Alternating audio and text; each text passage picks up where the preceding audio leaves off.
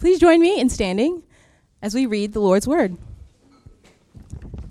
So today's reading is from Exodus chapter 20. Um, it looks like it's verses 8 to 11, and this is where God gave Moses the Ten Commandments. Verse 8 Remember the Sabbath day by keeping it holy. Six days you shall labor and do all your work, but the seventh day is a Sabbath to the Lord your God. On it you shall not do any work, neither you, nor your son or daughter, nor your male or female servant, nor your animals, nor any foreigner residing in your towns. For in six days the Lord made the heavens and the earth, the sea and all that is in them, but he rested on the seventh day. Therefore the Lord blessed the Sabbath day and made it holy. This is the word of the Lord. Welcome uh, to Christ City Church. My name is uh, Matthew Watson. I serve as uh, the pastor here. Um, really uh, excited about uh, getting in uh, to the Word this morning. Um, it was almost a year ago. It was actually Labor Day of last year, Labor Day weekend. my wife Lisa and I we preached a, a message together entitled "Finding Rest in Days of Labor." we we the idea was that we were going to co-preach it. What that meant was that um, uh, I was going to preach for 15 minutes, and then she was supposed to preach for 15 minutes, meaning that we would have a combined uh, sermon of uh, 30 minutes. What actually happened was I preached for 18 minutes, um, and she preached for 32 minutes, and we ended up with a sermon that was like an hour long. It was, it was, uh, it was massive. Um, the thing is, uh, it was over uh, sort of a, the holiday weekend, so we had kind of folks that were traveling and, and in and out. But because of the miracle of the internet, people just downloaded the podcast in massive numbers, uh, actually. Um, they and then, then, throughout the week and the weeks after that, people just began emailing me. They emailed Lisa. They would stop us uh, after uh, uh, service uh, the following Sundays, and for weeks people would say, "Hey, listen, you know today's message that was really good, but I really want to talk to you about the message that you preached a few weeks ago about rest over Labor Day weekend. That one really, can you do that one again? Like maybe just a couple of more times because I really needed to hear that. Matter of fact, let me know when you're going to do it again so I can bring my boss because I think my boss needs to hear it too because we're you know we're, we we, see things differently a little bit. And the thing was, when, and we really didn't give a whole lot more thought to it other any more than we give any other message, but there was something that resonated with folks when we talked about what it means to rest in the Lord. It just, it just stirred some things. Over and over, we heard how the message of resting in Christ and the light yoke, the light burdened life that Jesus offers in contrast to the heavy burdened work that the world demands, it just resonated with people. And I believe it resonated so deeply and resonates still. We still get people mentioning this message to us. Is the reason it resonated so deeply is because it struck a chord in our souls, souls that have been misshapen or malformed because of our relationship with work and with rest.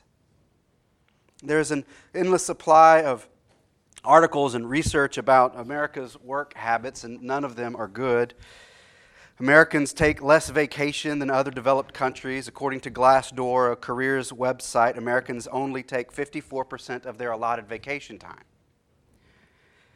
Americans, uh, they take less lunch breaks. Uh, a 2015 survey of office workers found that only one in five Americans spend their lunch time away from their desks. A phenomenon that should surprise no one. Americans send more work emails outside of traditional work hours than any other country in the developed world. We simply won't stop working. Our relationship with work and rest, especially as Americans, it's, it's damaging us as individuals and as people. We've made an idol out of work and our productivity. We're constantly grinding it out in order to secure more sales or the highest profit margins or log the most billable hours to the universe. And others of us, uh, our work idol gets wrapped up in humanitarian efforts. We have children to educate, or people to heal, or to feed, or to defend, or to house, or to save. And listen, I get it. I'm a pastor in Washington, D.C. I'm not immune from the water that I swim in either. I'm married to a woman who works at a Christian nonprofit and travels the country telling anyone who will listen that another world is possible and the kingdom is at hand. But the danger, our danger, is the same. Whether you work at Deloitte or for the District of Columbia or at Christ City Church for that matter, the danger is that we will make an idol out of our work and our productivity. And the thing about idols is they have a way of shaping our identity. If I make an idol out of money, then my worth and value is bound up in my bank account. If I make an idol out of my family, then my worthiness is only as good as the picture perfect image of my family portrait. And if I make an idol out of work, then I'm only valuable as long as one, I have work, and that I'm productive. And idols are never satisfied. Yet, when we catch a glimpse of how God intended us to view our work and our rest, it resounds in us. It beckons us to a lovelier shore. It tells us that there's a better story that's available for our lives, both our working lives and our non working lives. God's intention for our work and our rest, it's good news for us, it's gospel to us. It's in this context that we begin this series today called Sabbath. God's rhythm for holiness and healing.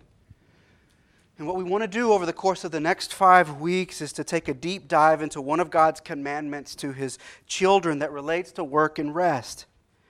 And our aim in this series is that you and I would be captivated by this work rest rhythm that God puts forward and see it as good news, see it as evidence of God's grace to us.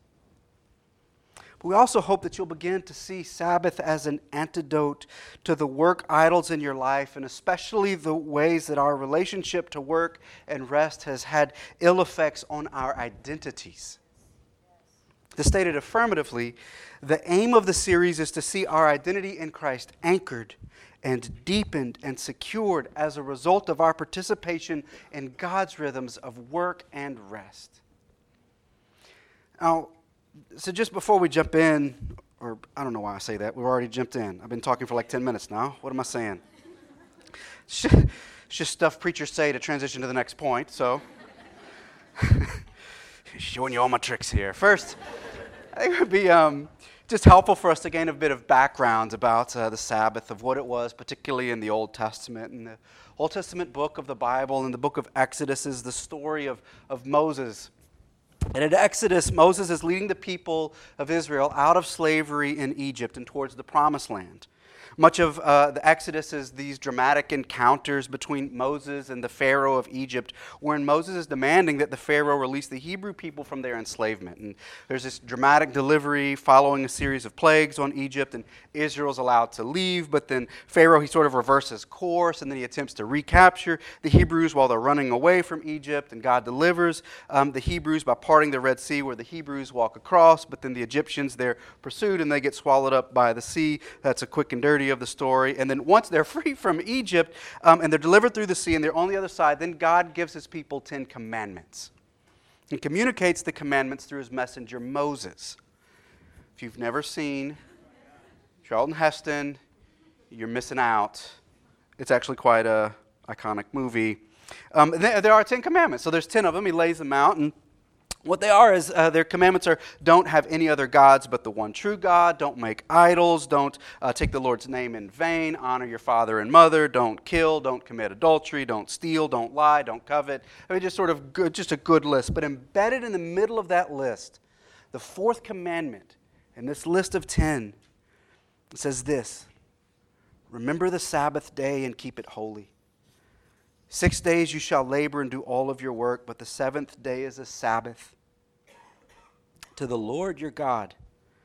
And on it you shall not do any work, neither you nor your male, neither you nor your son or daughter, nor your male or female servant, nor your animals, nor any foreigner residing in your towns. For in six days the Lord made the heavens and the earth, the sea, and all that is in them, but he rested on the seventh day.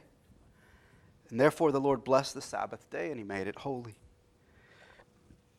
The fourth commandment, uh, it's, it's really quite different than the others. The other nine, they're commandments, they're mostly don'ts. There's one do, honor your father and mother. All of a sudden, don't. Don't do this, don't do that, don't kill people, don't steal, don't lie to them, don't covet, don't sleep around. Like there's sort of all of this. But the fourth one is different. It doesn't say that, it begins with remember.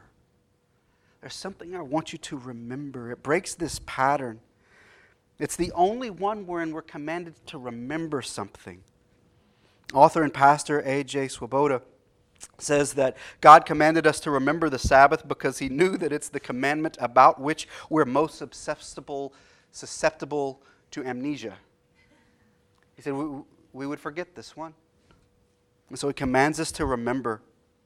The thing about remembering in the Bible, it's always tied to action.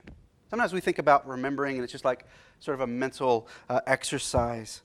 It's uh, something that just sort of takes place in our minds only, but in the Bible, it's always a sense of something that happens in your mind but works its way out in your body. That remembering is a bodily activity. At different junctures in the Bible, remember um, is, uh, requires action. Genesis 8, following the flood, but God remembered Noah and all the wild animals and the livestock that were with him in the ark, and he sent a wind over the earth, and the waters receded. God remembered his people, and he acted. In Exodus, just as the Hebrews were leaving Egypt, Moses remembered Joseph, who was buried in Egypt. But before Joseph died, he told the people, he said, Listen, if you ever return back to the promised land, take me with you. And so now, generations later, as they're leaving Egypt, they remembered Joseph and they dug up his bones and they carried him with them so that they could rebury them in the promised land. Remembering required action. Throughout Deuteronomy, God tells Israel to remember when he brought them out of Egypt, and that remembering is to prompt them to remain faithful to the relationship that they have with God. Other places, it's, it's God that remembers not just his people, Genesis 30, where God remembers Rachel in her distress, and the remembering prompts God to intervene on Rachel's behalf, and Rachel is able to bear children because of God's remembering of her. Remembering is action. And so when God tells us to remember the Sabbath, He's not simply saying, have this mental exercise, He's prompting us to do something. Now, the curious and brilliant turn is what God is demanding that we remember. Remember the Sabbath. Sabbath comes from the Hebrew word Shabbat, which means to cease or, or to desist or to simply stop. In verses 9 and 10, God is clarifying what he wants his people to cease doing. Verse 9 Six days you shall labor and do all of your work, but the seventh day is a Sabbath to the Lord. On it you shall not do any work. What God is commanding his people is that they carve out a day in the week, one out of seven, and on that day that they don't work. He's wanting them to remember to not do something. And whatever it was that occupied the minds and the bodies of the people of God throughout the week, God is saying, lay that aside for a day. Don't do it. You can go back to it afterwards, but one day there's no work. This religious practice for Jews was completely out of step with the cultures around them. As one uh, commentary noted, Sabbath observance has no parallel in any of the cultures of the ancient Near East. All other religious narratives of the ancient Near East cultures had stories wherein God worked humanity to the bone.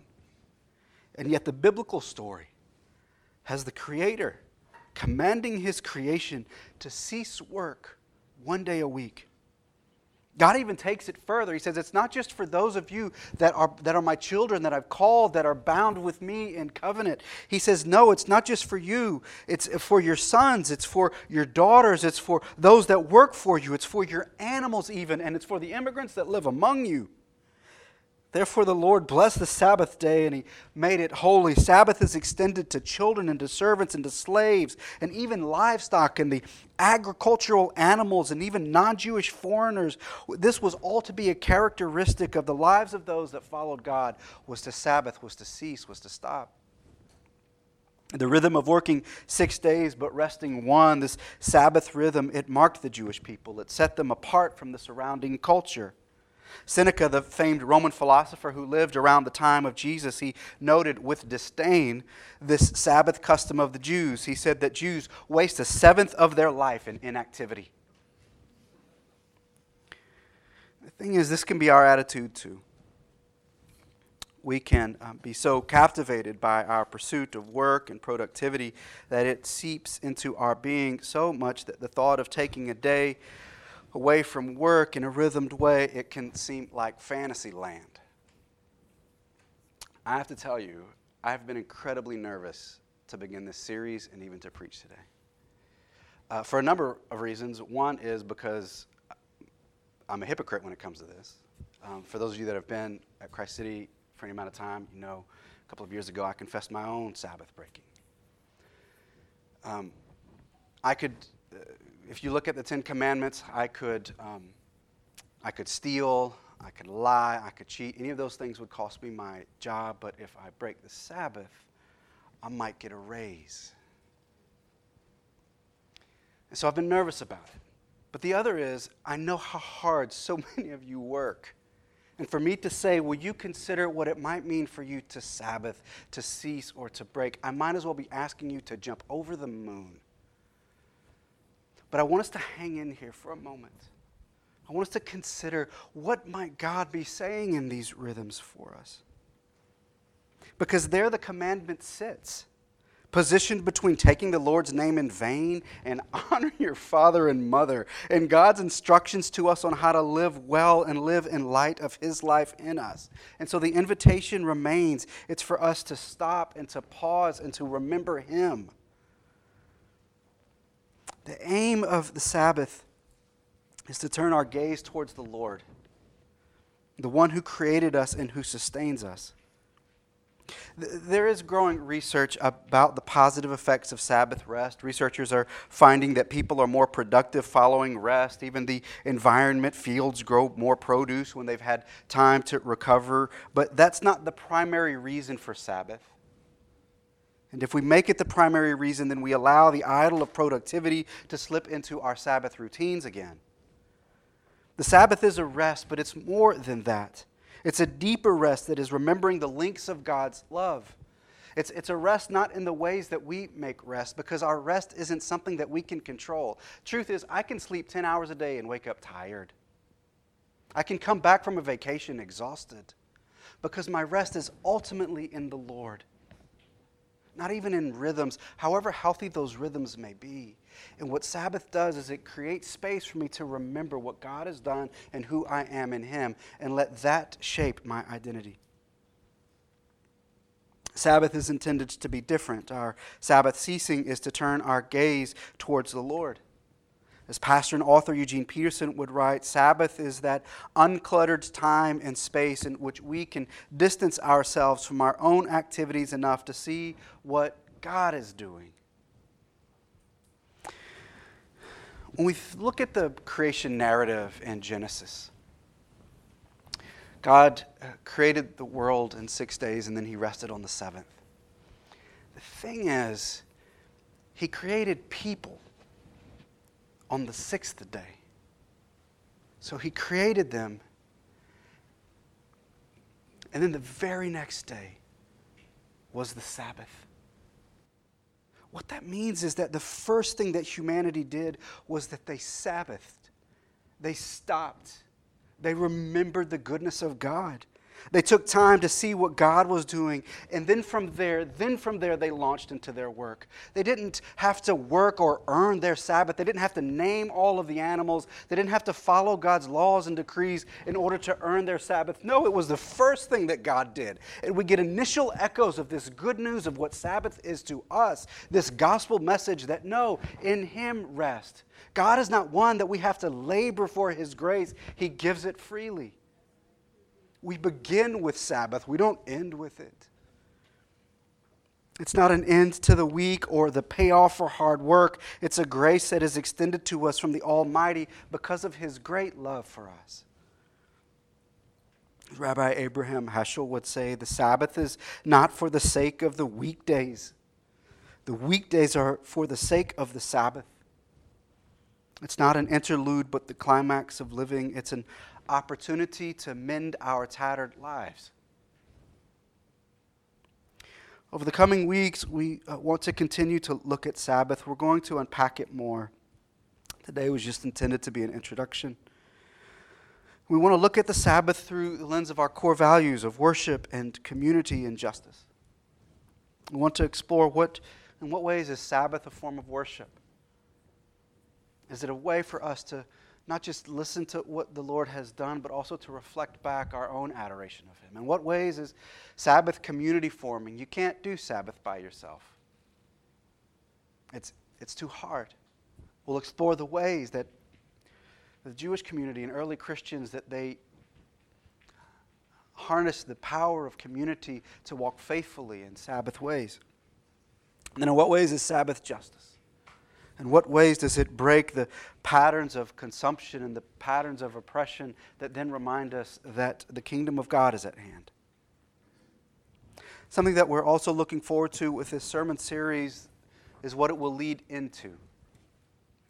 In September, we'll be stepping back into the Gospel of John, but we'll also be doing some communal Sabbath experiments together, some shared prayers, and some shared fasting. Um, it'll take place in different ways over the coming weeks and months, individual and communal, but at, and at different times daily practices, weekly practices, monthly events. There'll be a Sabbath guide that we'll share with you at the end of this series and some additional podcasts that will follow. But all of it has the goal of not just learning about Sabbath and why it's good, but actually doing it and experiencing God's goodness. And the aim of it all is to see this rhythm of rest undo the damage done when our identity is bound in our work rather than bound to the God who saves. And so the prayer of it all is to allow God to use this Sabbath, this gift of Sabbath, to mend our tattered lives. Now, I know some of you are hearing this, and there's like this. it's like this internal freak out, like, oh my God, like he doesn't, like it's a busy season at work. Like, I don't know what this guy's talking about. I don't, you know, okay, let's do Sabbath like in the spring. Uh, I'm more free then. Like there's this, you know, this space where you're like, I don't know. I don't know if this is going to work. Here's the thing about the Lord it's a grace. Where the commandment went wrong is when it, we built rules around it and dictated how best to follow it. Something that was intended to be a grace and a good towards us became a rule and an oppression. That's not Jesus' ways. And so, wherever you are, start there. You say, you know, I've got, I've got these two hours on a Tuesday. Here's the beautiful thing about the Lord whatever you surrender over to Him, He will meet you there. You got two hours on a Tuesday. When given over to the Lord, He says, I will show you what rest is. I will cease with you if you will give it to me. So begin wherever you can begin and let and let the Lord meet you in that space. Spend those moments remembering the work of God in creation. And in those moments, the work of God in Christ, and embrace the move of the Holy Spirit in that space and let Him root your identity in Him, not in your work or your productivity or even your lack thereof. In Him, because you are children over whom He delights. So much so that He said, I've got a day that I want you to stop everything and just remember the love that I have for you. Let me pray for us.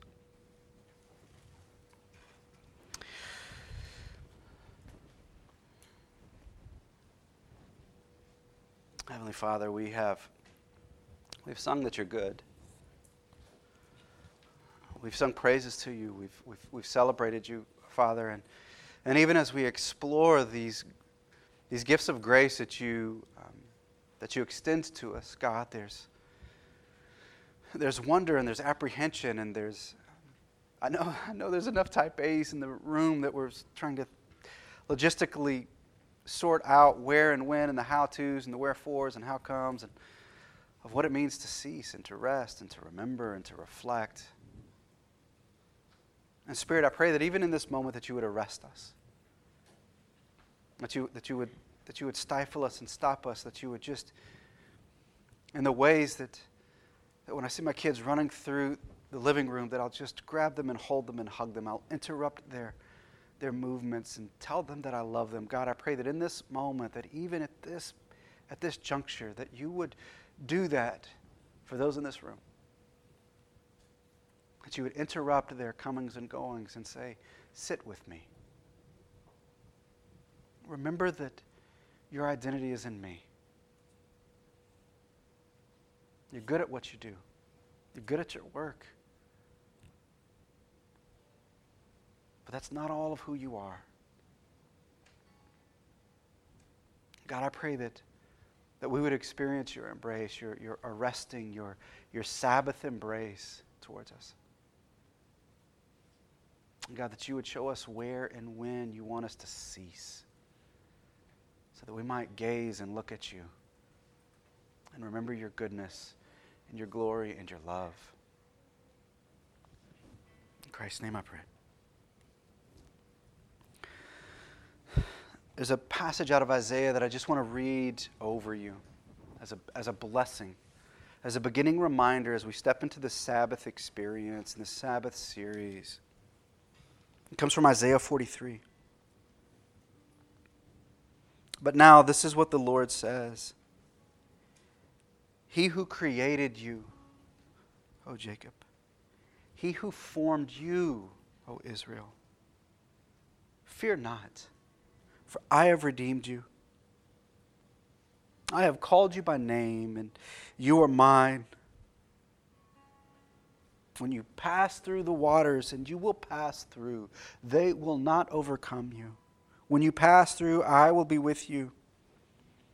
And when you pass through the rivers, they will not sweep over you, for I am the Lord your God, the Holy One of Israel, your Savior. Since you are precious, and honored in my sight, and because I love you. Sabbath and rest isn't about you earning it, it's about God's grace to you because He loves you. I want to read this over you just so that you can get a sense and, and, and, and a deepening of your identity in Him. Because any of our Sabbathing has to begin with that. This undoing, this, this unleashing of the ways that our work and our productivity has shaped our identity. And so, even this morning, my, my prayer for you, church, is just that you would sense God saying, You're mine. I love you. I delight over you.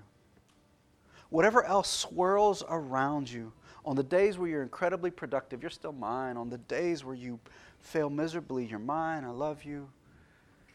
The waters won't wash over you but my love always will. That's my prayer for you. As we continue to worship, one of the things that we do each and every week at Christ City Church is that we come to the communion table. The sacrament that reminds us of God's great love poured out in the person and work of Jesus Christ. If you're one that follows Jesus, we, we invite you to the table. You're welcome. We'll give you a piece of bread that represents the body of Christ broken for you, and then you'll dip it in a cup of juice that represents the blood of Christ shed for you. There'll be two stations here. There's a gluten-free option to my right. And if you want someone to just to just pray with you, to pray over you, we have prayer stations, and our prayer counselors will be there. Just to pray with you as you give consideration to what does it mean for you to cease and to stop for a moment, just to hear the words of the Lord. So as Justin and the team continues to lead us in worship, we invite you to the table. And we invite you to pray and listen to the Holy Spirit. So will you stand and as you're ready, just come.